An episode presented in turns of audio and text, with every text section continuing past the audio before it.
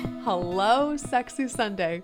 It's the best day of the week because I get to share a convo with you about sex, relationships, and being the most free and confident version of yourself. I'm big on making my own rules and normalizing these kinds of conversations because I believe that the more we talk about it, the better sex we're all gonna have because we'll be more educated and hornier. We walk around and hardly broach this topic in our normal lives, but I'm trying to change that. This is storytelling that's entertaining as hell, that will leave you laughing and gasping, introducing ideas that'll change you and break you open to celebrating your sexy self. Come with a curious head and brave heart, and let's play. I'm Bonnie Weeks, and this is gonna be fun.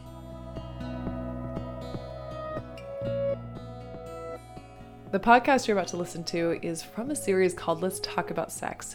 The series was originally hosted on my other podcast, Yoga Strong The Practice of Paying Attention, where I began to realize that in the definition of yoga being the practice of paying attention, that I really can talk about anything.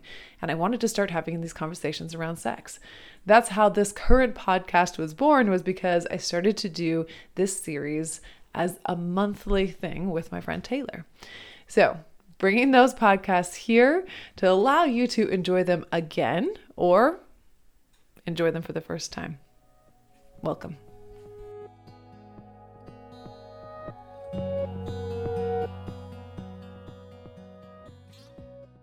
Welcome to Let's Talk About Sex with myself and Taylor. Welcome, Taylor. Thank you. So happy to be back. Gosh, these are my favorite. And I mean, it's not quite as dark this morning, but I it's not. It's actually really nice. I know. We, we, we are not recording it, you know, really early like we have been in the past. So it's a good start yeah. to my morning, though. And it is it's definitely you, nice to to be here and the sun's popping in through the window and I'm like, ah, oh, this feels feels lovely. Send some of that sunshine up here. you know what? I think living right here and I have so many trees at my window that when it's foggy, I can have I have these little windows by my bed and I can look out these windows and the fog is like sitting in the trees. Mm-hmm. Mm-hmm. And oh, like it's so why why is that so beautiful? I don't know. I love fog. You know me. I love I love fog. Anytime the fog rolls into Sacramento, and it's kind of rare, but like my son and I hop in the car and we drive because it's just so it's cinematic, it's moody, it's it's beautiful. I love it. Really it. Is. It really is. And it's it is this blanket. I don't know. It's, mm. it's it feels a little bit magical to me. I think it's mm-hmm. everything feels a little bit closer. Mm, yeah, comforting. Mm-hmm, mm-hmm. Well, and it's like if there was an owl hooing out there, like you have no idea where the hell that owl is. It's just like in the fog. Like the fog talks to us. Okay, now I'm feeling very All right, now we're, we're getting into it. Welcome to the fog. yeah. Everyone's like, wait, is this podcast on fog? fog. Okay. No, I have no I don't know that I've had sex outside in fog, but that sounds like it could be a good idea. Hmm. It would be magical. Yeah. I mean, I've had sex in the rain outside. I did share recently on, on Instagram that I had sex on a paddleboard this past summer. Um, mm-hmm. and in the woods, but sunny. I haven't had it in the snow. How about you? What, what's your outdoor? Not in the snow. Not in the snow. Um, outside in the backyard, in the parking lot. Um, never on a paddleboard. Um, but like sitting there also trying to think of like logistically. Um, well, okay, so the paddleboard, we'll just we're just gonna start right here. So the paddleboard, um, we had uh, this this the person I was with. We had kind of tethered our paddleboards to ah, yeah. a, a, stick, and we were like kind of back in this little river area. And there were some people kind of around the corner, um, but the bushes were hiding like eat us from them um, but we could definitely hear them and we just wanted to like hang out there so we were just hanging out there on our paddleboards and then i i kind of was like i think i, I should have sex on these paddle boards and the the individual i was with said just kind of laughed. And then I was like, well, now No, that's happen. and so he was he was laying face up on his paddleboard and I just Yes. Carefully crawled over to the paddleboard and he just laid there like because i'm like you can't i mean there's you don't want to do very much No, movement on paddleboard No. Well, that's why when you said that, I was like, and now I'm imagining hmm like how that is working. yeah i mean like he doesn't even need to get his pants down every time he just kind of has to lay there and make sure he's Yeah. like dump us Not moving. And- Yeah, no side to side, I'm- like literally stiff as a board. literally, literally everywhere. exactly uh-huh and then i just yeah yep so i i did the i did the work um i did the pleasure did the movement and and used my my balance skills we'll just credit yoga with a little bit of that and um yeah it was great Okay. but not fog not fog not snow so i guess this this should be on my, my bucket Your bucket list. list. Yeah, some snow sex. It's gonna be cold. Yeah, I was like, could we incorporate like a blanket? yes. Like maybe one of those, maybe one of those that are like waterproof on the bottom, like they have plastic on the bottom and like oh. fabric on the top, so that way is it doesn't like soak in. Let's give me a shout out Yeah. for Yeti right now. I have this Yeti Yeah. blanket, and I mean Yeti is not cheap, but dang, like this is the best outdoor blanket I have ever experienced, and I have it's waterproof on one side, and then it's like soft on the top, but it's Yeah. so it's like it's so comfortable and it's machine washable and Mhm, it doesn't mhm. dry. I, I'm so impressed by it. So Yeti, Yeti blanket. Um, If you are planning on having sex in the snow, go get a Yeti blanket.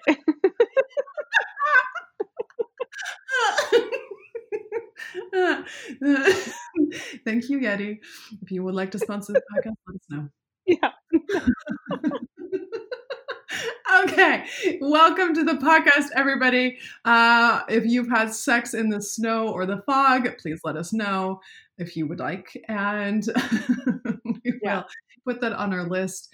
Um, yeah, we're talking about sex today, so welcome. And maybe if you're looking out the window, take a moment to enjoy whatever weather happens to be where you are, and find some beauty in that. And there's always something beautiful about wherever we live. And I think the desert versus the mountains versus the snow, like there's always something to be admired, which of course Mm. is, I think, pertinent to the way that we look at each other and Yep. see that the differences between all of us are what makes it more interesting for us to know each other. Mm. Yeah. I love that. I love that too. Today, we are going to talk about stories. and oh, specifically talking about shame. And if we just think about, I don't know, I, I was just thinking about for a minute about storytelling and how do we tell a story?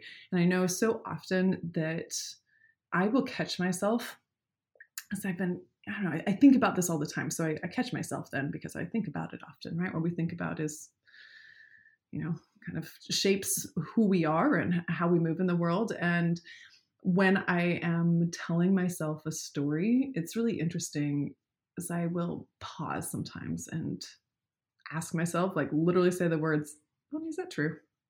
Mm. And it could be like the simplest thing. Like I, I don't even know. I don't even know if I have something off the top of my head right now that you know something that I say I can do or can't do or uh, the type of person I am or am not. And I find myself because I ask myself that often. I it's interesting to me because when other people start to share their own beliefs about themselves, I I, I enjoy saying like helping them, helping other people see that as well because it's our our beliefs about ourselves are are sometimes skewed by our own perspective and our own judgment and the culture that we've been raised in. Um, maybe just it needs a broader lens. And so I think by asking myself that question, saying, like, is that true? Like, is how I'm saying this story actually true? Because stories have power and we have the power to change our stories and what we believe about ourselves and about the world around us. And and I think that very much ties into into a conversation around shame and sexuality. Yeah. And really just thinking about how in a given day, how many thoughts cascade through the mind so many and reminding ourselves i remind myself this all the time that thoughts are just thoughts they're not facts so thoughts might be coming through my head at any given moment but it's my choice to discern if that thought is going to benefit me is it going to propel me moving forward or is it going to keep me stagnant and maybe in a spiral like a shame spiral for example. Mm-hmm. But that reminder that it's just a thought. Like it's just a thought. Our mind is doing what our mind does and it's just like supplying us with different ideas and concepts and memories and ambitions but none of them are facts.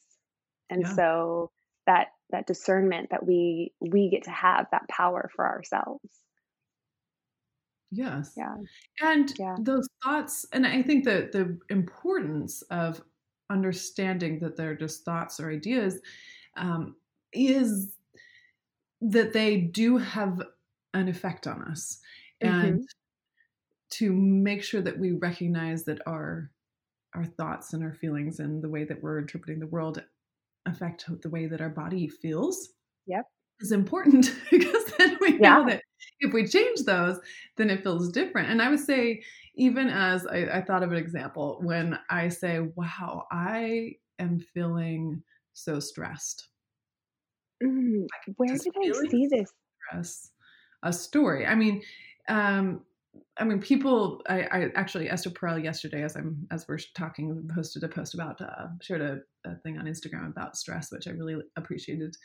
But just this idea of the story that I'm stressed, and if I mm-hmm. slow down enough, and say, okay, wait, like a stress in my body. Stress is not necessarily like I stress is actually not a bad thing. Stress is like there's there's lots of varieties of stress that actually are, are helpful. But I so in really honing in, I'm saying I feel stressed by the amount. So I'm feeling a, a certain amount of stress because my to do list is really long and I'm feeling like I don't have enough hours in the day to get the things done on my list. And I have all this stuff and I need to show up with my kids. And yeah.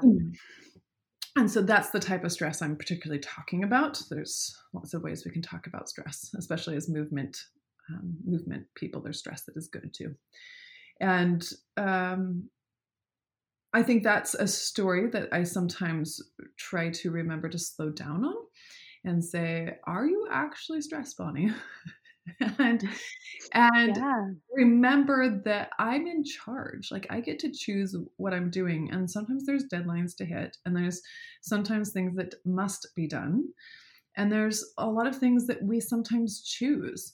Like, I don't know about you, but sometimes do you do you ever stress about like housework? Um, yes.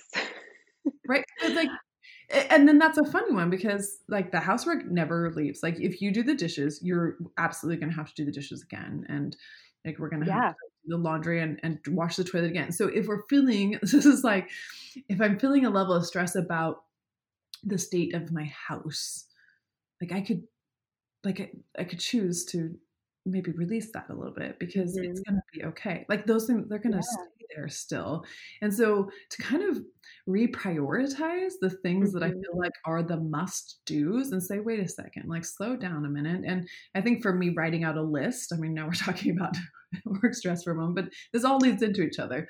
And and saying, okay, what are the things that I actually need to do? How do I actually feel about these things? And and I think it does very much correlate with shame and this conversation that we're we're jumping into because it's about naming the things yeah well things like yeah i know and to even like put that further in conjunction with shame the conversation that you and i were having the other day um, for me when i notice my levels of stress increasing in the context of what you're talking about like getting things done um, mm-hmm.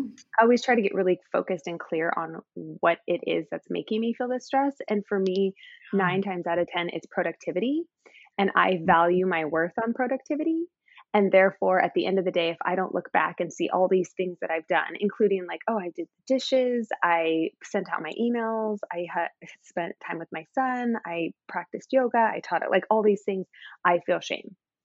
And uh. it's ah. interesting to where I can like trace it back to where like I, somewhere along the line in my life, I was taught that productivity equals value and worth. And mm-hmm. so if it's getting closer, like my son called me out the other day, it was like closer to like five o'clock, and I was just starting to get very short, lack of patience in our conversation. And he was like, What is wrong?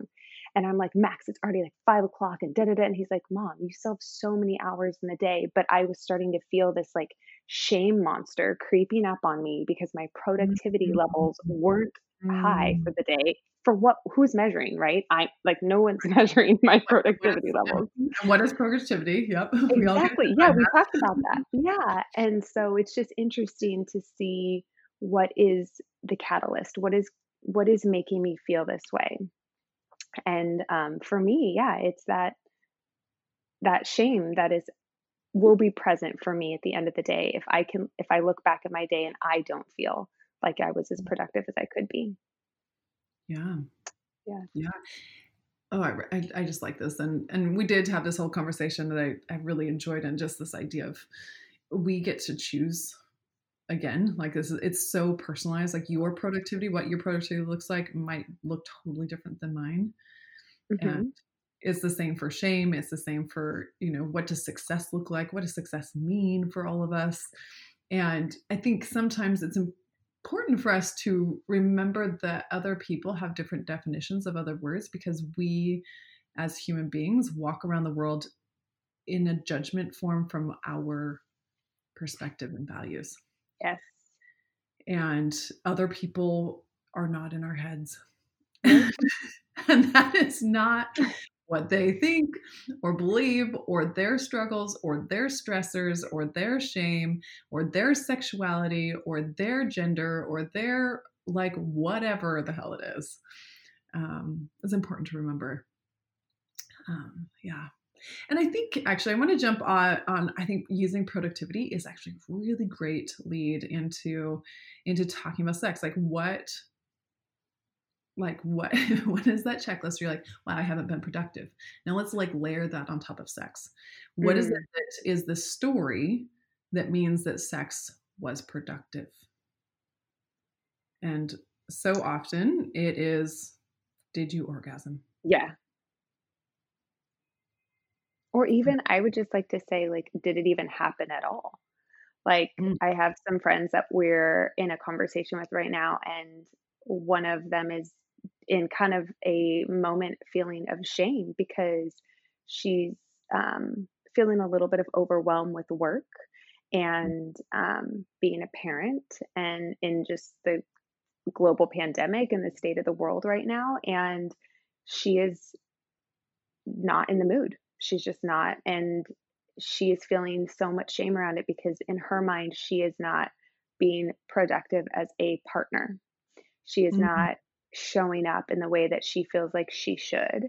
And it was really wonderful to see her kind of process this and come around to this idea of giving herself permission to mm. pause and be human and knowing that like when we are in a sexual relationship and partnership with a person it's equal and that she doesn't need to be the one checking as like a checklist. Okay, great, had sex with partner, moving on, you know, get stuff done. It's like, no, it's okay to just take a pause. So I think it's like, yeah, did it even happen? Did you orgasm?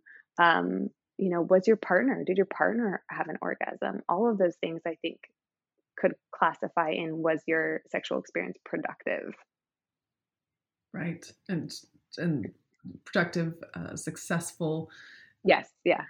You know, thrilling that like that's the the end goal and the story that is perpetuated often that that that is what sex is or mm-hmm.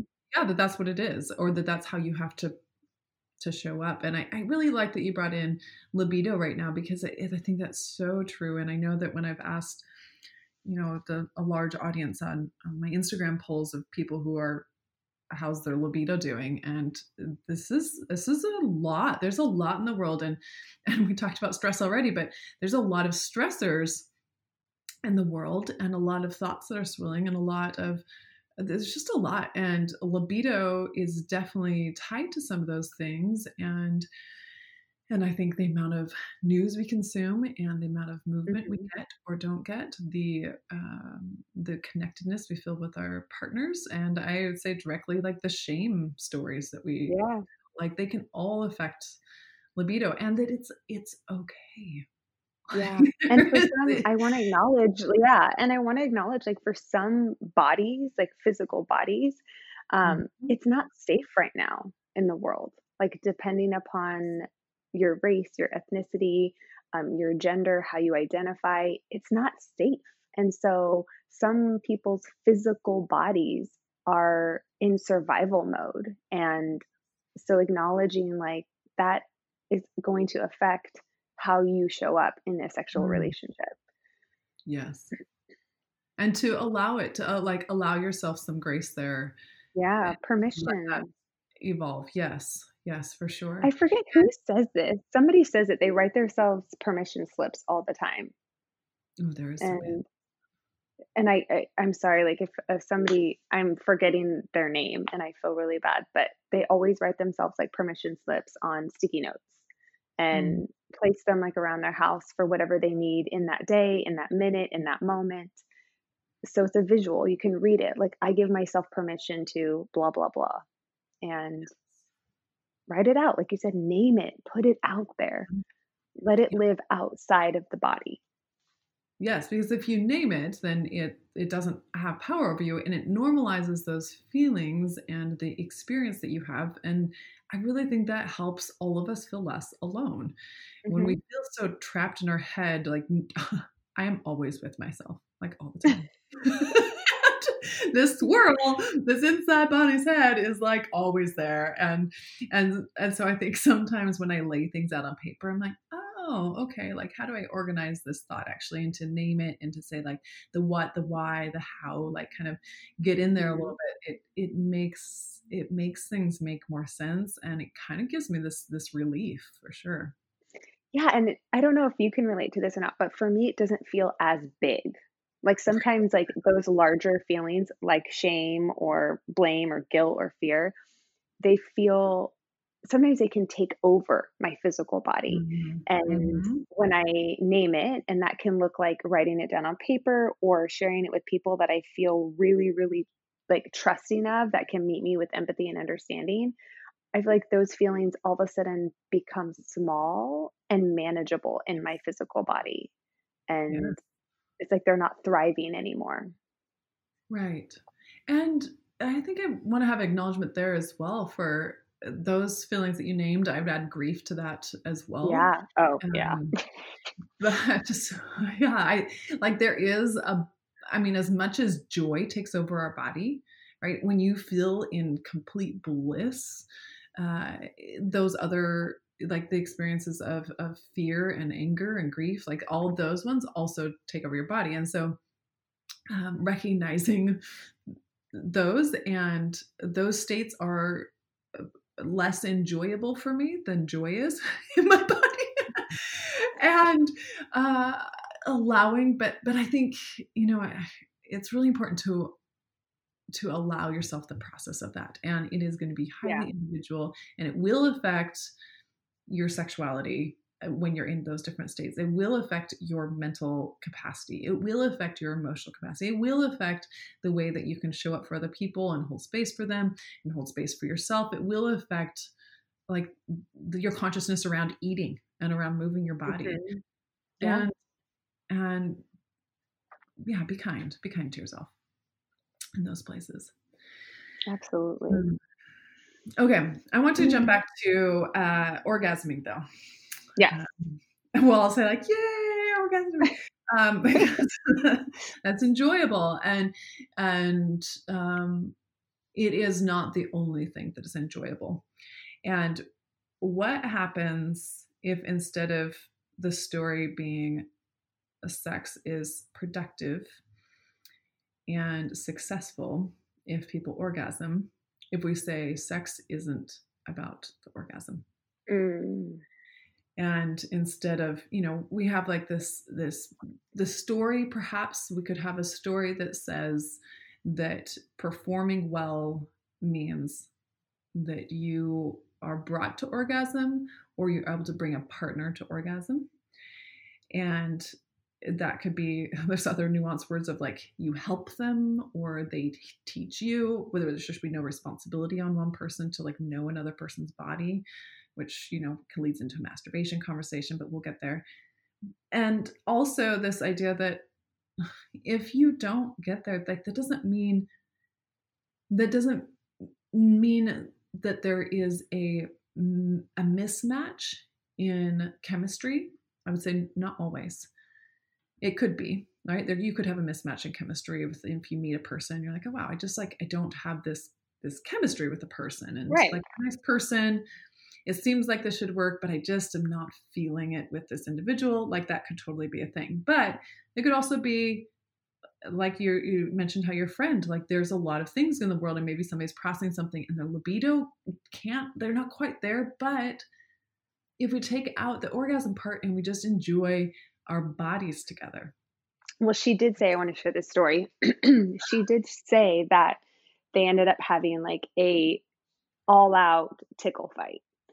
Um, just where they were laughing and just I mean, she was like by the end we were out of breath and sweating and just but there was no no sexual it led to nothing sexual like nothing mm-hmm. at all mm-hmm. it was just like the old school like that you would have with your siblings when you were little like just like tickle fight, pillow fight, just and she was like, it was so enjoyable. And it almost gave me that same exhilaration mm. and eliminated some of the stress that she was putting on herself in the sexual area. Like we can connect mm.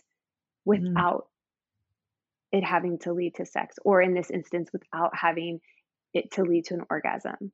So eliminating that because then ultimately if one or both partners don't have an orgasm is that when the shame starts to fold in right and i like that you brought this up because i think that's a very good example of intimacy yes. and what i think that we all want is that feeling of intimacy with another person. And intimacy can look like sex and orgasming, and intimacy can look like bodies close together having an experience. It can look like you and I talking, you know, states away and sharing real, you know, thoughts and feelings with each other. Like, so yeah. intimacy is something I think we crave. And I think if we're speaking directly in this, about you know kind of this this physical intimacy with another person that examples like that, like those are things that they're going to remember. They're going to remember that. Oh, like I don't know. I, I that just brings me a lot of joy. I'm so here like grinning. Yeah. like that just is so happy. Like there's like this this ease with that where there's mm-hmm. not a and they were just so present. You have to be so present to allow yourself to be in a tickle fight. And yeah pillow fight you're so present and that is intimacy intimacy is this presence that you give yourself and another person and yep. like that's such a gift like that is what that's what we want and so if somebody is is faking moaning which is interesting i have heard um you know i've, I've heard uh some some men that i've talked to where they say they have shared their experiences where if they're trying to give you know some sort of pleasure to a woman and that then they this uh, the woman is is making sounds like they enjoy it and then conversation mm. afterwards like it didn't it wasn't working well the sounds were saying that were sounding like that's what they enjoyed and so then they were doing that, but then that's not actually what they wanted. And so then as there's this shame even around that, where like if you're faking it, is it because you feel shame to say something that you do or don't want because you're fearing that then that person doesn't want to be with you if you have mm, to say it. Yeah. And, you know, like that's like a whole spiral. And, you know, having to is again like back to performance. Like, can we get rid of, mm-hmm. of performing and actually participate. Yeah, and it's yeah. even it's both ways. Like, I mean, what if you're making those noises because you want to prevent your partner from hitting a shame spiral? Because, mm-hmm. you know, because what if yeah. they're like, "Oh, if I don't make this person feel good, then I am less than." Mm-hmm. And so it's like, I mean, shame is I think deeply tied to sexual experience in so many ways. Yeah. And should we I think then the the other like question question for us all like have you ever apologized for not coming? Oh yeah. I have. And why? Because for me it is mm-hmm. like i'm so like i'm i'm sorry it wasn't you. It was me. I was just in a mm-hmm. different headspace. Um i just like uh, taking all the blame because for some reason that was easier for me to handle than watching somebody else mm-hmm. feel shame about mm. not being able to and then it loops back to own your own orgasm like how we i think we talked about this we've talked i think this has been like folded into many of our conversations but um yeah but i have totally apologized for not having an orgasm even in the moment like mm. like and this is also some of my shame like when, for example, mm-hmm. like a partner of mine has been going down on me, and I feel like in my head it's been longer than what is a quote unquote appropriate, which I'm like, what is appropriate for what's what's a you know why are we me- why am I measuring? Why am I measuring? Why why? And then I was like, oh, it's okay, you just stop. Like it's there's no point because because I'm not going to get there, or um, in these stories, rather than just maybe shifting letting it go or changing or asking for something different or switching it up or just mm-hmm. but completely calling it because mm-hmm. I feel shame in that moment. Like, uh, does this person really want to be down there for like another Which five minutes? Again, back to the story. Mm-hmm. Yeah, story. is that really true? That's not true. That's a thought that crossed a, that you know passed across my mind, and because I was so vulnerable in a moment, that thought exploded in my head and it took over my whole body. And mm. then it was like I was frozen in that thought. Yeah. Which and and I think this is a, a good a good example of, of somebody going down on you whether like regardless of the gender there it, it doesn't matter like regardless of gender yeah.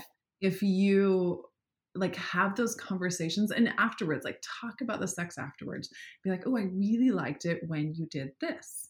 And mm-hmm. talk about the actual things that will help you remember them. It will create more intimacy where it's a it's about the sexual experience but then it's about the conversation afterwards. And outside of having like it can be within those moments but it can be before and after too to say do you like do you really love going down on me? Is that like enjoyable for you? And then to trust them. Yep. And yep.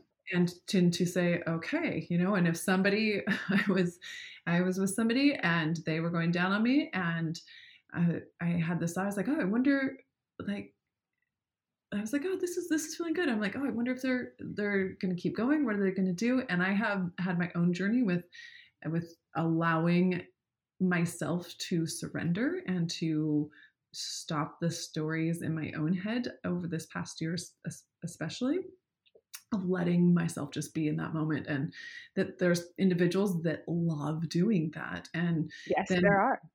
for this person that I, I was with this one time where they came up and they said yeah i was thinking that i did just have the thought that i probably could do this for another hour but then they were like by my head and i was like oh okay like like I, I sorry i got lost there for a minute i was totally yeah. i was totally lost i was like okay great and so by listening to the stories that partners are telling you mm-hmm. and trusting it and letting that like change change the script in our head to say oh i can just actually let go here. Yeah. I don't have to perform it all. I don't actually have to get anywhere there and and to have that conversation of they're actually and and this is an important piece of it as we're talking about shame that they are not and in this particular situation for myself even a conversation i had with this person where they're like i i'm not even expecting you to orgasm mm-hmm. that's not why i'm there and yeah.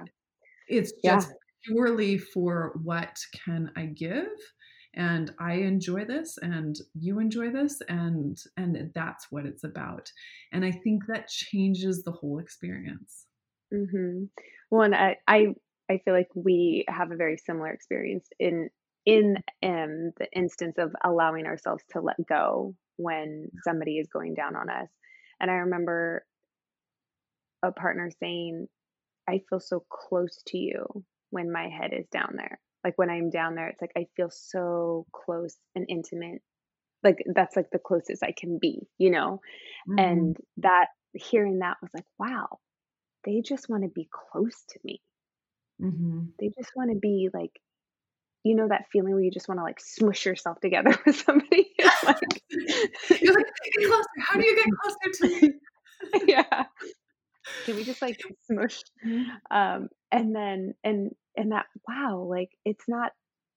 There's so many. It's it's about so much more than what we and I think this can tie into what we learn about sexuality and how that starts from such a young age. Like, what did we learn about it?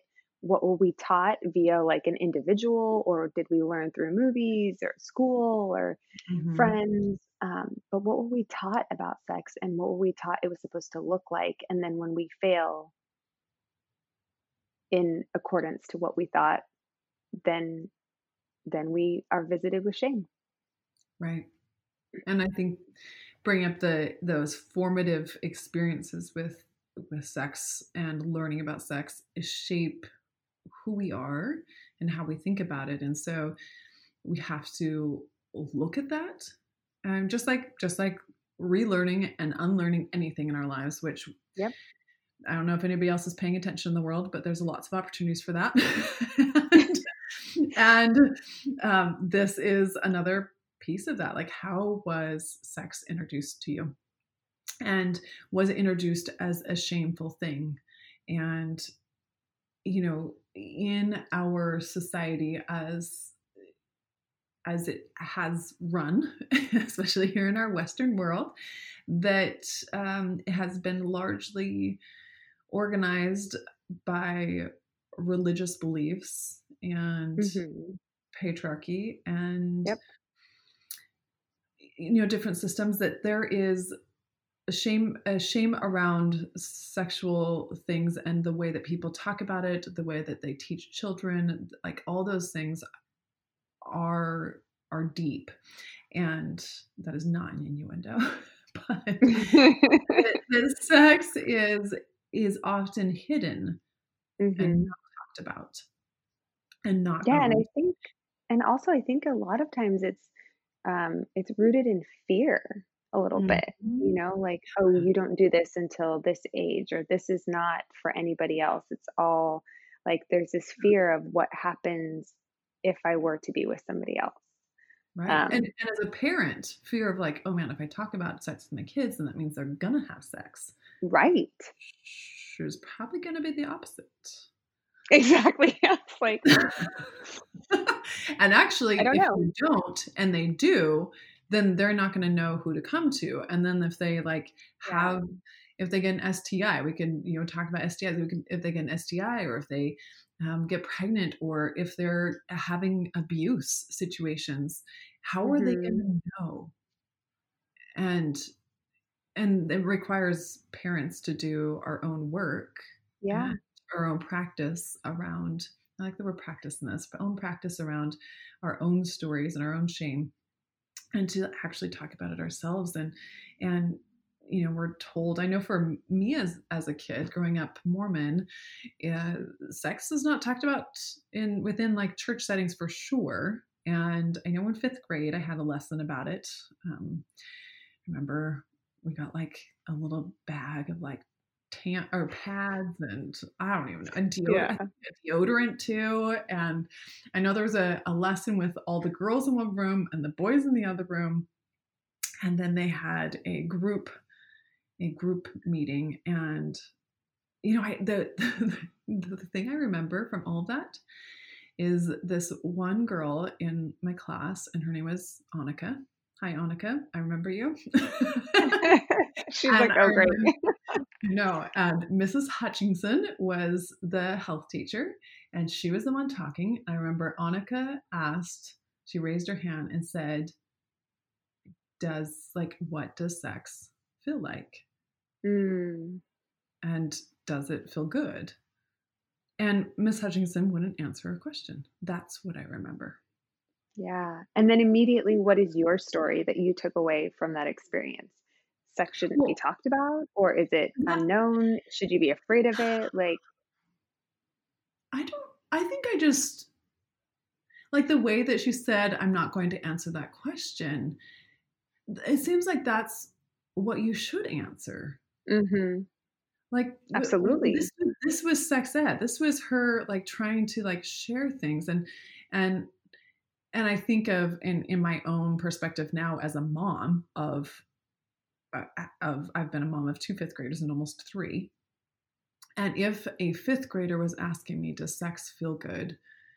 What is, as an adult, a something like that would like like be like waving at me in that kind of question like if i answer this question and say it should feel good then if this individual who's asking this as a student who's a fifth grader what experiences are they having outside of this moment that might be sexual in nature mm-hmm. that might be leading to their shame or their stories in their own head that could be happening in their own life. And why can't yeah. we, as educators and adults, to be like, sex should feel good? Because what if she's having sex, what's being described in the sex ed class as sex, and it's not feeling good? And this was an opportunity where she's like, oh, here's a safe place. Here's an adult who's talking about sex. I can ask if this feels good. Yeah. And good for her for asking.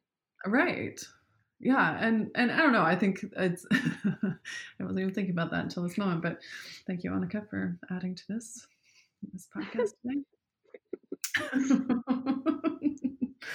oh but this idea of of private parts and yeah and i and what that's what we're told all the time that these are private parts and and we're not showing them. And then eventually it's like okay now you have a partner now go ahead and show them. And and the shame around that because the story switches so quickly. And yeah. i know for my own experience that is what it was having grown up and not being able to wear crop or uh, uh, sleeveless shirts even right? I was like no tank tops cover your belly like cover your body. And um, that was definitely a story told to me. And then I got married and I was 20. And I remember, uh, I remember my husband at the time, then he, we were driving away from our wedding and he had accidentally grabbed my boob one other time, but I like had a padded bra and I was like, I didn't feel anything. That was all pad. nope, didn't feel it. I know, I know. And I remember driving away. We had just gotten married, and he reached over in the car and just cupped my boob, and I just like looked down. I still I had bra on again, but I was like, okay, okay. and, you know, and so that's like the beginning of my experience where I was like, you know, then we get to a hotel room and then it's like, okay, I guess anything works here. But like the, there's, I mean, that that's a whole other story that I'm not going to tell at the moment, but it's, yeah, I mean, I think there's more dynamic ways that we can uh, share those stories and, and teaching moments Absolutely. with children. Yeah. And um, share about even the types of sex and mm-hmm hand sex is sex too. Rather than saying don't have somebody touch your privates because that's like your space be like well you know if somebody uses their hand that's a type of sex. It's hand sex. Yeah i remember you and i talking about this mm-hmm. about a year ago um, one of your children was going through a sex education class and that was something that you said. You were like wow and they even talked about hand sex and i was like oh that's brilliant. Like yeah. that is I love that. Mm. And it's just giving everyone all the information. Like I sit there and I'm like, as parents, that's what our job is, right? Is to supply our children with information so that they can live an educated life as far as not mm-hmm. education as far as like oh going to high school and college but just like live life education and so why are we withholding on something that's probably one of the most like largest areas in our life that we focus on. Yeah. Yeah. And um, it reminds me of that quote that I shared, and I, I think this is a good point to put this in because it taught just sharing about education at an early early age. But that quote from Brene Brown, where she says, "Shame, blame, disrespect, betrayal, and the withholding of affection damage the roots from which love grows. Love can only survive these injuries if they are acknowledged, healed, and rare." Mm. And so I just love that idea of eliminating the shame, any kind of blame or fear from those conversations that we have with our children's and you don't even have to be a parent right? So like in that instance this woman was an educator and she had an opportunity to share with children of our future. Um, and it really can i love the quote i love where it says damage the roots from which love grows. Mm. And if we're really truly wanting people to have sexual relationships that are rooted in trust and communication and love, we have to create strong roots, a strong system within that human body, that person. Yes. Which is both aimed at the self and at the mm-hmm. relationship. It's, oh, it's yep. And mm-hmm. I just to circle back what you said, I thought it was so important. We have to unlearn our story, if necessary. Let me preface that that we were taught about sex. So that, you know, so it's a clear we're not perpetuating that same cycle to our children or into our relationship. Like it's the practice of why am I doing this? Or why is this coming up for me only in these moments? Or, um, mm-hmm. you know, where is my work in this situation if this is this is a habit that's continuing to pop up for me mm-hmm. Yeah. I, I think too as far as like being a parent right now as well for me well right now and like forever. Yeah it's like are you planning to stop? So you and i are both we both parent um, we both parent, we both parent and we are both really open about sex and sexuality sensuality with our children and mm-hmm. I think it's important to me to to to help my children understand that they need to keep asking questions too because i might say like wow i'm a pat on the back, Bonnie. Like you are really like saying the things and talking about things with your kids way different than what your parents did. You love your parents. You're grateful for your upbringing, but I'm, you know, grateful that I'm sharing these things with my kids. But to not be so naive to also think just because I am forthright in sharing my experiences or language or words or questions, like they are going to have their own experiences. And yeah. part of my opportunity as a parent is to encourage them to keep asking questions and to keep like doing that practice for themselves and not just relying on me and making sure that I listen to them as much as I'm trying to share information with them because it's it's going to be a lot about the listening part and and letting them like sift through things and encouraging them to do so and not just hide it because the hiding of it makes it shameful. So if I can provide a space where we don't have to hide things and that doesn't mean that they won't feel shame because we also live in a culture right? Mm, I was just going to say that. Culture, right? That, that does say different things than maybe I say at home. And so they will have their own processes as well. They will. And hopefully they will be able to come back to you and be like, hey, mom, I heard this. And what does it mean?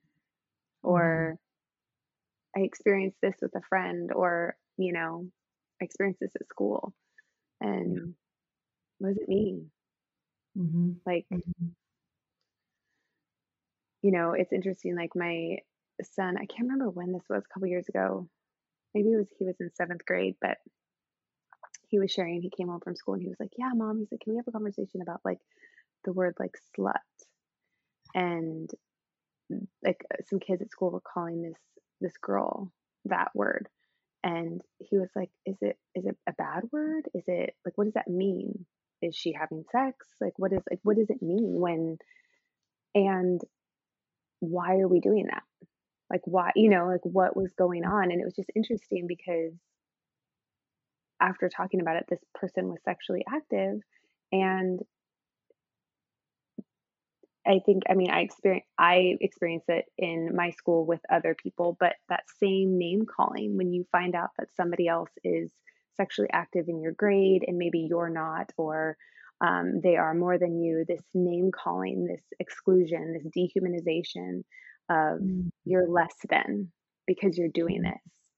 And so just to circle back, like no matter how hard we try as parents, like they're going to experience stuff that enforces that shame or that fear or that um, guilt or any of those emotions around sexual yeah. experiences. Mm-hmm. And for us to be able to hold space for our kids in their process of that, like we have to be doing our own practice of, mm-hmm. of at our own our own places. Mm-hmm. Oh, okay. There is. I, I I've started making a list of things. I'm like, oh my gosh, I want to talk about this and this. There's so many shame places. I actually want to jump to um, this idea that uh, people might be feeling shame when they feel like they are in a body that's considered masculine and they feel more feminine. Oh, and oh, uh, then, and if somebody is in a body that is identified as a, a female body, so like a her, her, like she, she, her identifier, and and might be feeling more masculine, and this the shame that individuals might feel around the things that they that they like to express. And they're like okay well this is how a quote unquote man acts and feels. And then somebody else is like oh this is quote unquote how a woman acts and feels. And i think i just want to acknowledge this. We can we can dive into this as much as we want but i want to acknowledge this this idea that we are way more than one thing right yeah. and that I mean we have talked often about this idea of masculinity and femininity and the way that those terms have been problematic and um, caused harm to people uh, in regards to like calling a, a person one or the other but this is the idea of like energetic sort of sort of ideas of masculinity and femininity which live within all humans and yes. That everybody has their own relationship with the balance of that within each of us. And for maybe somebody who identifies as a as a as a man and who also feels like they are very in touch with the feminine side this i have had several conversations i would say specifically in regards to that particular particular vein with uh, men who feel like that process around well I, i'm i like share my emotions mm-hmm. and feelings and like this is these are things i think about and it seems like it's off-putting for for women or or people who are female identifying because this is also who i am and and this idea that like why as as female identifying folks and my like including myself then in that what is this idea of what a man is and how they must act? And and is that like how do we make ourselves invite how do we invite ourselves to examine the story that we tell ourselves about what a man or a woman or masculinity or femininity or whatever terms you would like to use in in regards to to this. I'm, I'm speaking very much I, I understand about the binary at this moment but um, this is where this is where i'm coming at it so i clarification with that. And and just what stories do we tell and how do we expand those stories? How do we invite other people to really to embody themselves and mm-hmm. and allow that to be bigger than one idea just allow them to be in their personhood. Mm-hmm. Yeah. I also think a lot of our society, we very much like to put things in boxes because it's Mm-hmm. easier to digest, it's easier to carry around, it's easier for us, and I say us as like just everybody in general, right? To keep it at that surface, right? So, I mean, I think like when you were speaking, I was thinking, yes, like there have been experiences in my life where, mainly at the workplace, um, years ago, where I remember specifically working with a person who identified as a man, um, but was, I guess you could say, very much in touch with their femininity. And so many people across the board were so quick to be like, oh, well, that person must be gay. There's no way they're not. Like, there's no way. Like, it was almost like this mind blowing concept that this person could just be a person and Mm-hmm. that need to put them in, like what you were saying, like that binary label and neatly put them in a box. So it was okay to be like, oh, it's okay. I can interact with that person if I can put them in the box of being gay. Or, but if I don't put them in that box, it's going to take more effort on my part to actually see them as a whole, as a person. Mm-hmm. And that's just too much work. So I'm going to put them in the box and then go on my way. Yeah. Um, and yeah, Yeah. I've had I've had that and and I've I've dated uh, a couple men who who have had that experience, uh, who are who are experienced by other individuals as saying, "Oh, you're you're gay," or men hitting on them when they are not gay and not interested in men and happen to like this is just who they are. This is how they enjoy being in the world. This is how they process things. I've also been with men who are very much the opposite of that. But i don't know. I, I just i guess want to like hand a heart for for these individuals who are experiencing this shaming from other people and i think you're absolutely yeah, right with with this idea that oh well, well i'll just put you in a box and this is how this is how this is who you are and this is how you'll be like and it, I think yeah, and and like the shame levels that can come with that be like oh well for these individuals who i have had you know private conversations with about this where they feel like women don't like me or i i can't be this or i like the the frustration that's in them and and i and i've had these conversations with people private conversations on instagram and within person with with other individuals not all of those have i you know been in partnership or or dated or anything just that's it's happened i've had those conversations and so i think yeah just some grace yeah. And I appreciate you taking the opportunity to name it. Um, I think it's also a lot harder for me to speak to it because I don't have that lived experience in my physical body. mm-hmm. Um, and so I appreciate the opportunity of naming it and then also like creating space for other people to possibly in the future share their stories. Like, you know what I mean? Like, I don't have a, a specific lived experience to share. Yes, yes.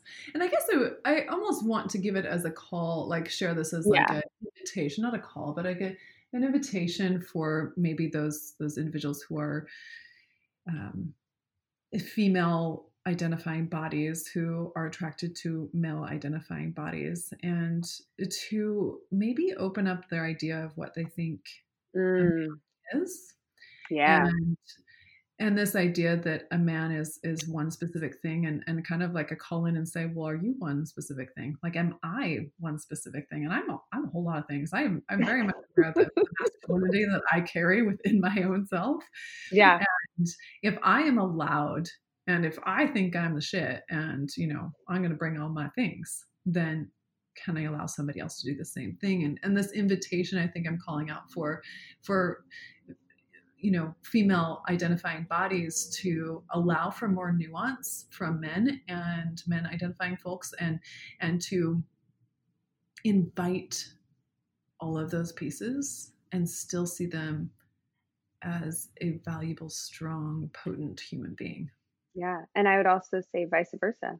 Those male identifying humans out there, if you are in a partnership with a female identifying person and they present more masculine qualities, um, absolutely allow them that individuality and that personhood and let them show up as a whole. rather yeah. than back to just like let's stop putting people in boxes that they don't mm-hmm. need to be in. Mm-hmm. Yeah, and there's like and like it helps. I think that invitation to allow people to show up. It it it destroys the shame stories that we all carry, yep. and so it helps us heal together. Mm. Mm. Yeah, okay. because I feel like yeah, if we do share our our personhood, right? And it's not met with empathy or understanding or compassion or love or celebration, then mm-hmm. it can easily just become one more piece of that shame story. Yeah. And we're less likely to share again or we're less likely to open mm-hmm. up again because we're like, oh, well, I did last time and I was not met with with what I needed. And so it's just safer for me to keep that inside. Yeah. Yeah. Yes. Yeah. Mm, okay. I'm going to jump to another thing on my list because I love that you have a list. well, I'm like, oh, how do I can we can we squeeze all these things in? That's what she said. Okay. Um You're so good um, at the innuendos. um, well, okay. So our last episode, we were talking about orgasm and squirting, and I think mm-hmm. squirting, and we did touch on this, but I think as this conversation, especially about shame and sexuality, to bring that up again and say, sex is messy. Yep. As in, like, there's fluids. There's like noises and fluids and sweat, and like that's kind of part of the territory. And squirting in particular, I, I heard a story from a friend the other day where uh, uh, a friend who is a man, a male identifying person, who was with a, a woman, and this woman had never squirted, and they said they'd asked this person if they um, wanted to squirt, and this woman said, "Oh, I, I don't think I, I can," and, and this person said, "I think I can help you." and mm. and then and then my friend he he helped her squirt and it was the first time she'd ever done it and so i just heard this story and and she he's like it, there was there's liquid everywhere. There was like i mean she was in bliss and he was like does this feel good? She's like it feels so good and i'm so sorry. I'm i'm so sorry. Oh my gosh this felt so good. And she's like in like pleasure and also apologizing. She was doing both mm-hmm. at the same time. And then at the end, it's just like, oh my gosh, what just happened to me? And um, yeah, so for those of you who might not have listened to the squirting and orgasm podcast, you can go back there and we talk about a, a little bit more into squirting. So yeah.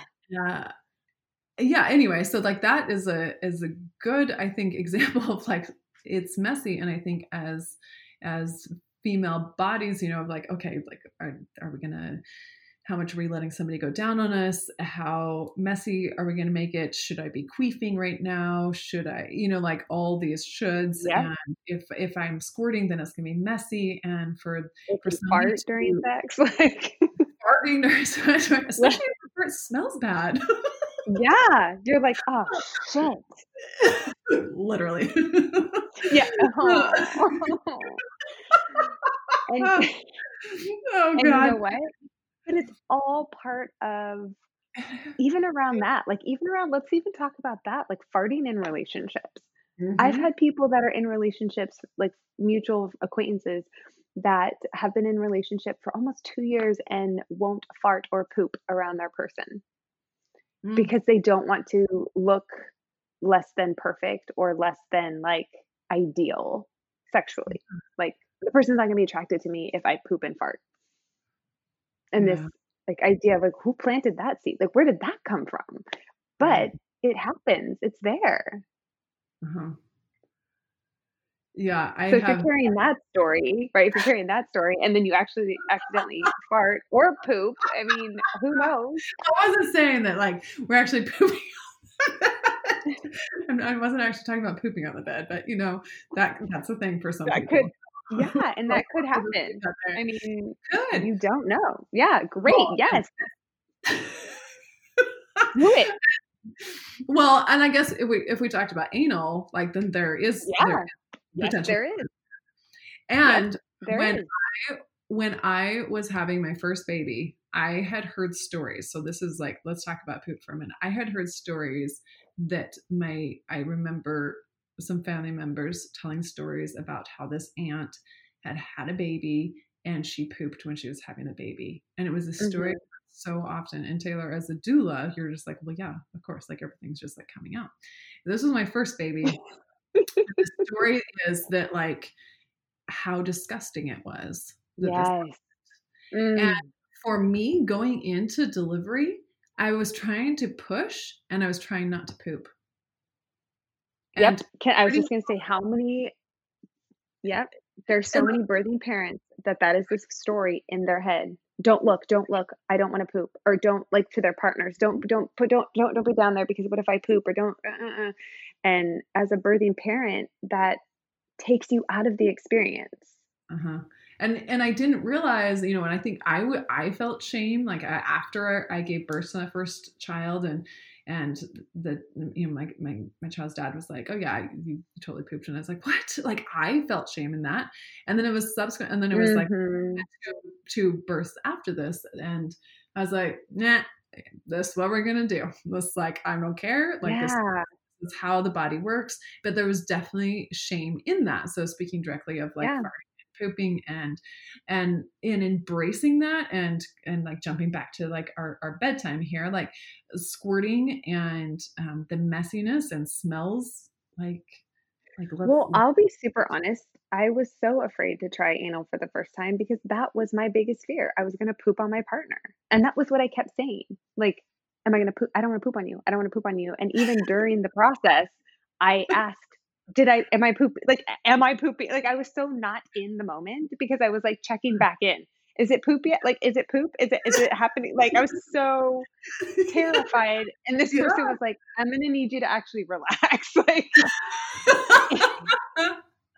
and, and, and I remember them saying, if it happens, it's okay. It happens. Like mm-hmm. let's just break it down. What part of the anatomy are we going to right now? It might happen, it might not. exactly. Like you know what's going on. But I just find it so funny because even during the act itself, I was like, is there poop? Like so concerned. Mm-hmm. But mm-hmm. it was like, why? Why would that? I mean, I get it. It's messy, like all the things. But other than that, like, like you said, that person, that partner was very well aware very well aware. Not and like it was a dark room and you were like, I know. I'll just like they won't even know that this is my yeah. penis instead of my vagina. They're gonna know. yeah. And so but it's like so then mm. you sit there and you go, yeah, it's just like it's okay. so hard. I was about to say a very like hyperbolic statement, but like it's so hard, but it's like can we just try to remove shame away from our bodies, our fluids when like I mean all the time and specifically in sex. Like Yes. Yes. I'm going to bring up there's an Instagram account called UC Logic like Y O U C S E E L O G I C. Mm-hmm. And this individual has been speaking about shame, and uh, there was some conversations around masturbation that they were sharing, and and on Instagram it says, "Speak it to the universe." Mm. And you can say this. You could. What she's saying, like, talk about masturbation. You can put anything in this. Talk about it in your mind and out loud with positivity and openness. And if you maintain the problematic mindset, it's going to take you so much longer to get through it. And then the homework mm. that she added on here was homework is what are your values around sexual pleasure and who gets to experience it? Ooh, I love who gets to experience that. Mm-hmm. Yeah, this is when like I think all of us need to own our shit and be like, oh, look how amazing I am. Like, who mm-hmm. should I let experience this? Or we're not just like, throwing it everywhere unless that's also what you want to do right? Then own yeah. like just own it. Like whatever it is like be conscious about it. Yeah and if you're conscious about it then that will I, I i believe will help overcome that that shame cycle if we're like okay i'm consciously going to choose this. This is my what and why. Okay ready let's go. And whatever it is like mm-hmm. you yeah and shame around masturbation is a huge thing. Mm-hmm. like i think that's something a lot of people are unpacking as they reach into their adulthood um and I think it's just something because I mean, I can't speak for anybody else. I can only speak for me. But when I was growing up and masturbating, it was always done secretly. Like, and not that I'm going to go out like um, in my living room in front of my family, but like it was this like hide in my closet kind of thing. Mm-hmm. Um, make sure like I knew what everybody in the house was doing. You know, so it's like I could keep tabs on what is everybody doing. So I knew like, okay, good. I have I have like 10 minutes of like I can go in my room and do this and um and it was just it's it's interesting how it's talked about even amongst my friends when I was growing up. We all knew it. We all played this game growing up where it was like truth or dare and we'd be like, "Oh, I dare you to like rub your vulva." At the time we were saying like vagina or whatever um, mm-hmm. on this pillow for like 10 seconds, right? We all knew oh, okay, ah. after a certain amount of time, friction takes over, and then I feel amazing. like I get this surge in my body. But instead of just being like, hey, do you do this too? We had to have, make a game of it. We had to play truth or dare. And of course, it was the only thing we all wanted to do when we would sleep over. We'd be like, do you want to play that game, truth or dare? Sure. Uh, like, let's play this game. we have to play this game. Um, and eventually we started talking about it. yeah. Oh, we. Oh, it was like so excited. Friday night sleepover with my friends. I will rename. I will. They will remain nameless, but um, I haven't asked their permission. yeah. I have not asked for permission to share this. Um, so I will share it from my perspective. But I remember just being so excited to play this game, so excited to have that experience, and also so excited to share it with somebody. Like, because it mm-hmm. was so secretive in the past and it was all done in secrecy, then to now have it like a glimpse of being shared experience with another person like there's somebody else out there that does this and and what if we could do this together? Like just this it was just this connection. I wanted to connection and i wanted to know that i wasn't alone and it was part of my process of unshaming masturbation um, because eventually we ended up having a conversation and being like why do we even play this game? Like if you want to rub your pillow or your vulva on that and i want to do that like let's just do it and then we can watch movies and eat candy after I can have this, this visual of like you getting together with your girlfriends, sleep overnight. Everybody's like writing their pillows in a circle. You're just like up. yeah. I mean, it was like, but it was so great because I was like, wow, this yeah. is, and now as an adult with my my own mind, like being able to look back at that, I was like, wow, I was unpacking the shame that I carried around masturbation, and yes and I'm not saying right now, please go encourage your children to go like masturbate with their friends. Like, no, it was just, yeah. this is my lived experience. Yeah. Yeah. This is my lived experience and it benefited me. Mm-hmm. And, um, in a way that worked for me. So, and it was all also like, this was like what, like 1990. So things were like way different yeah. than they are now. Like, so just want to name that.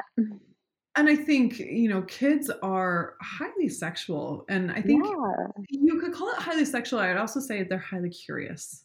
Uh-huh. Mm-hmm. Sexuality and curiosity really must go together. And I think it as like the playfulness that we approach things like we, I mean, we got to be way more playful. Like this is, mm. this is like my goal was like, how can I approach this thing playfully. Okay, I have this list. Like, let's jump back to the beginning. Like, I have this list. I'm really stressed out. Okay, wait.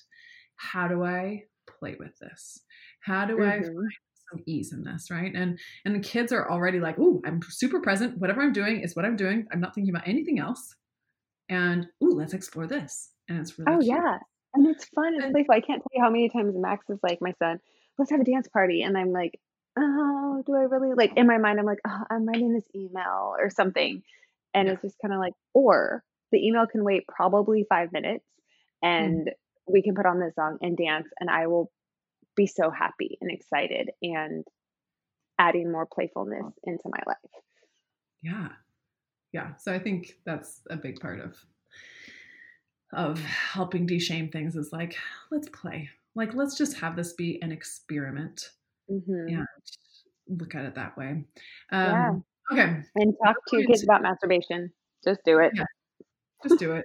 Just do it. Like make it easy. And i would even say like i remember when i was a kid i was we had our laundry room and i remember walking around the corner. I'm going to share the story as a, as a story of like just do it just like own it.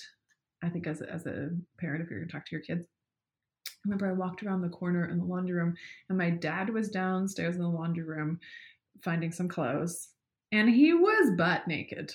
I walked around the corner and he was standing there naked. I got a view of him.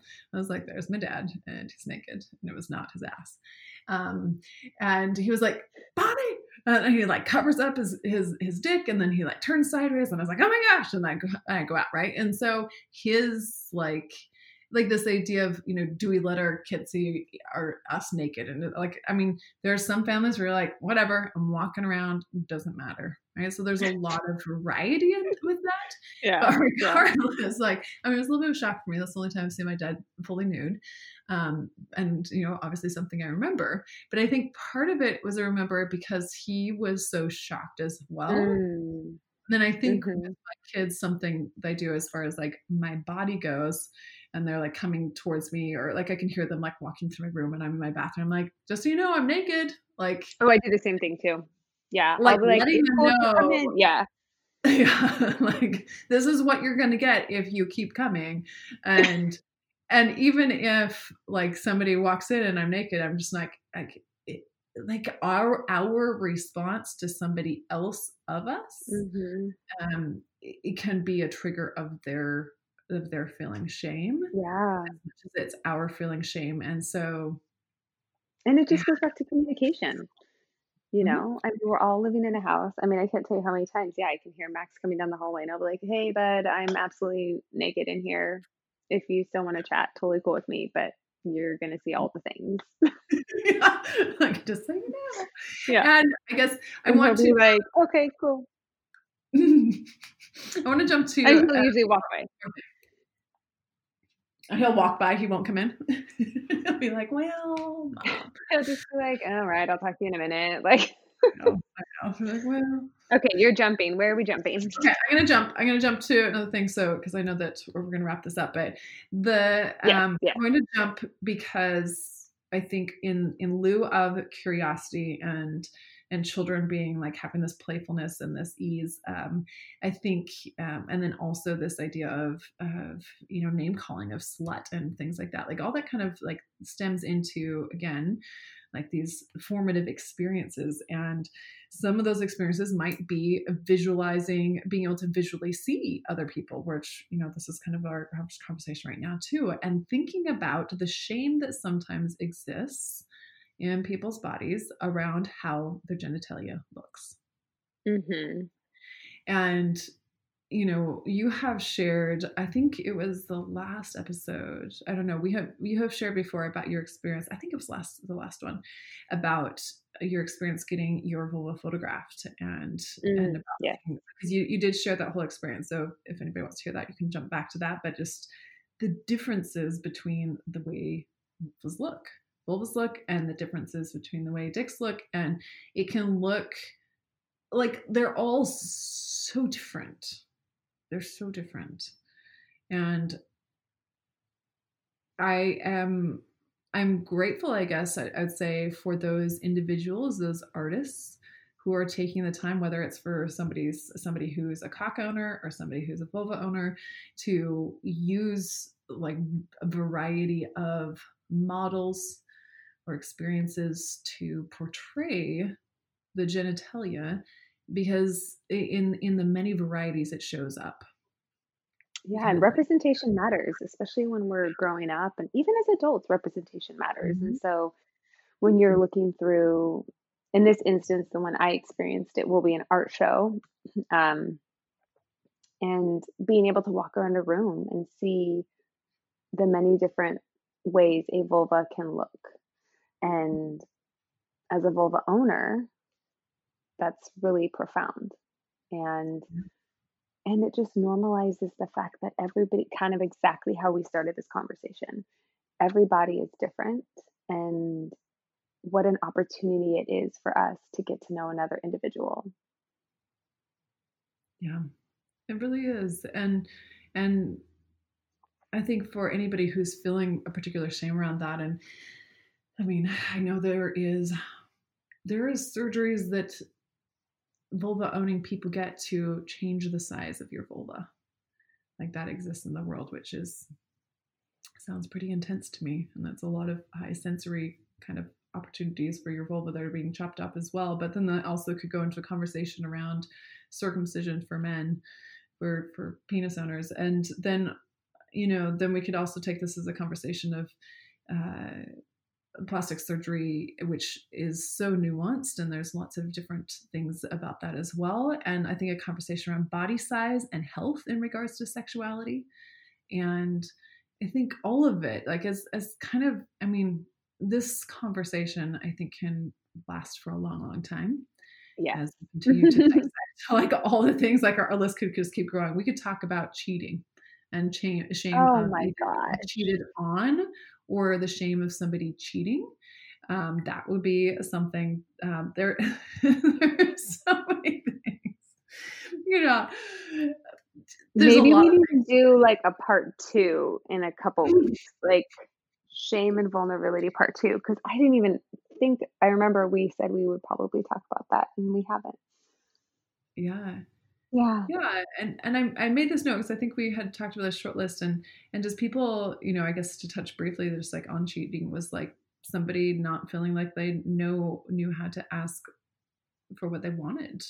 Mm-hmm. and I, I, was reading actually i was i was like why did i make this note? I was reading there's somebody who posts in their stories and reposting other people's kind of shares and and how somebody felt bad for cheating because they didn't know how to ask for what they wanted and yeah. so went elsewhere to feel seen and heard and respected and sexy but then it still just ended up in like this other circle and so this process that they've had you know overcoming that and and esther perel is somebody that i would recommend for for people to pay attention to and she talks a lot about about this as well and and just de-shaming it like even even cheating and it, that is a really big one and causes a lot of harm and is includes a lot of different experiences and thoughts and feelings and I in no way want to make that feel like a small thing.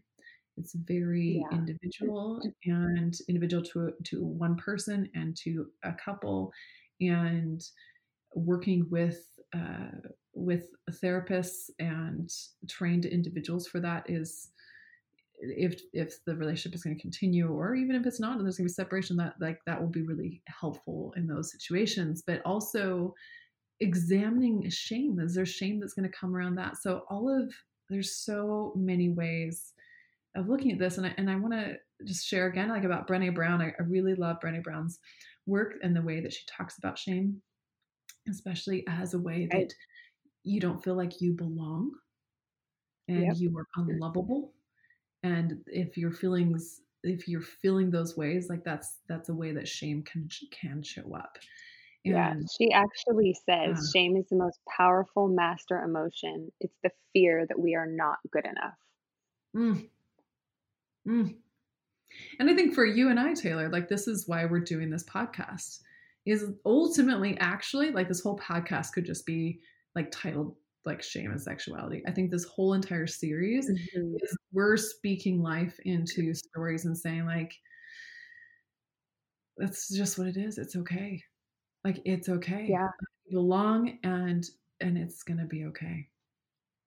It's very much going back to like when we share our stories with people we trust and we're meted with that we're greeted, sorry, we're greeted with that empathy and understanding, that shame can no longer thrive. And mm. I feel like for me personally, like I trust you very much.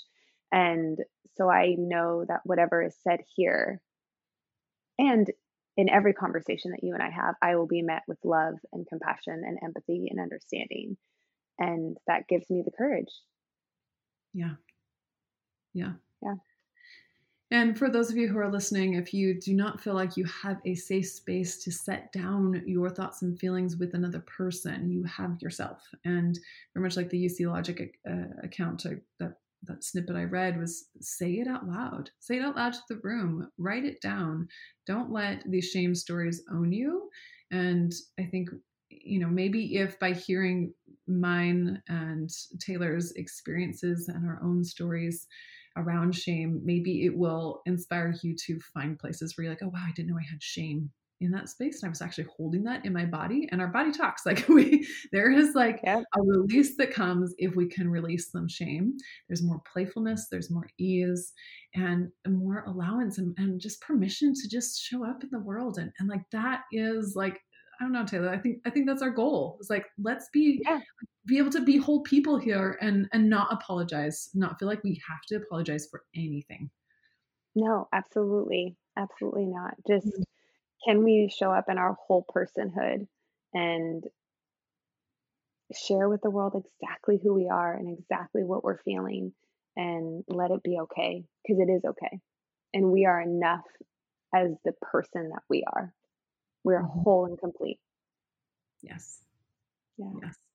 Yay. That's okay. Oh thank you everybody for listening. Thank you for hanging out with us. Um thanks for examining your own stories right alongside of us. And we're all just going to keep doing this practice together. Make it as yeah, fun we're in it together. as possible. Thank you so much for getting your sexy on with me today. Hearing what you loved, what you learned, or what you're going to share with your lover makes me so damn happy. You can jump on my weekly Sexy Sunday email. You can find that link in the show notes and we can connect through there. And it would super turn me on if you left a rating and review about how much this podcast is giving you life. Until next time.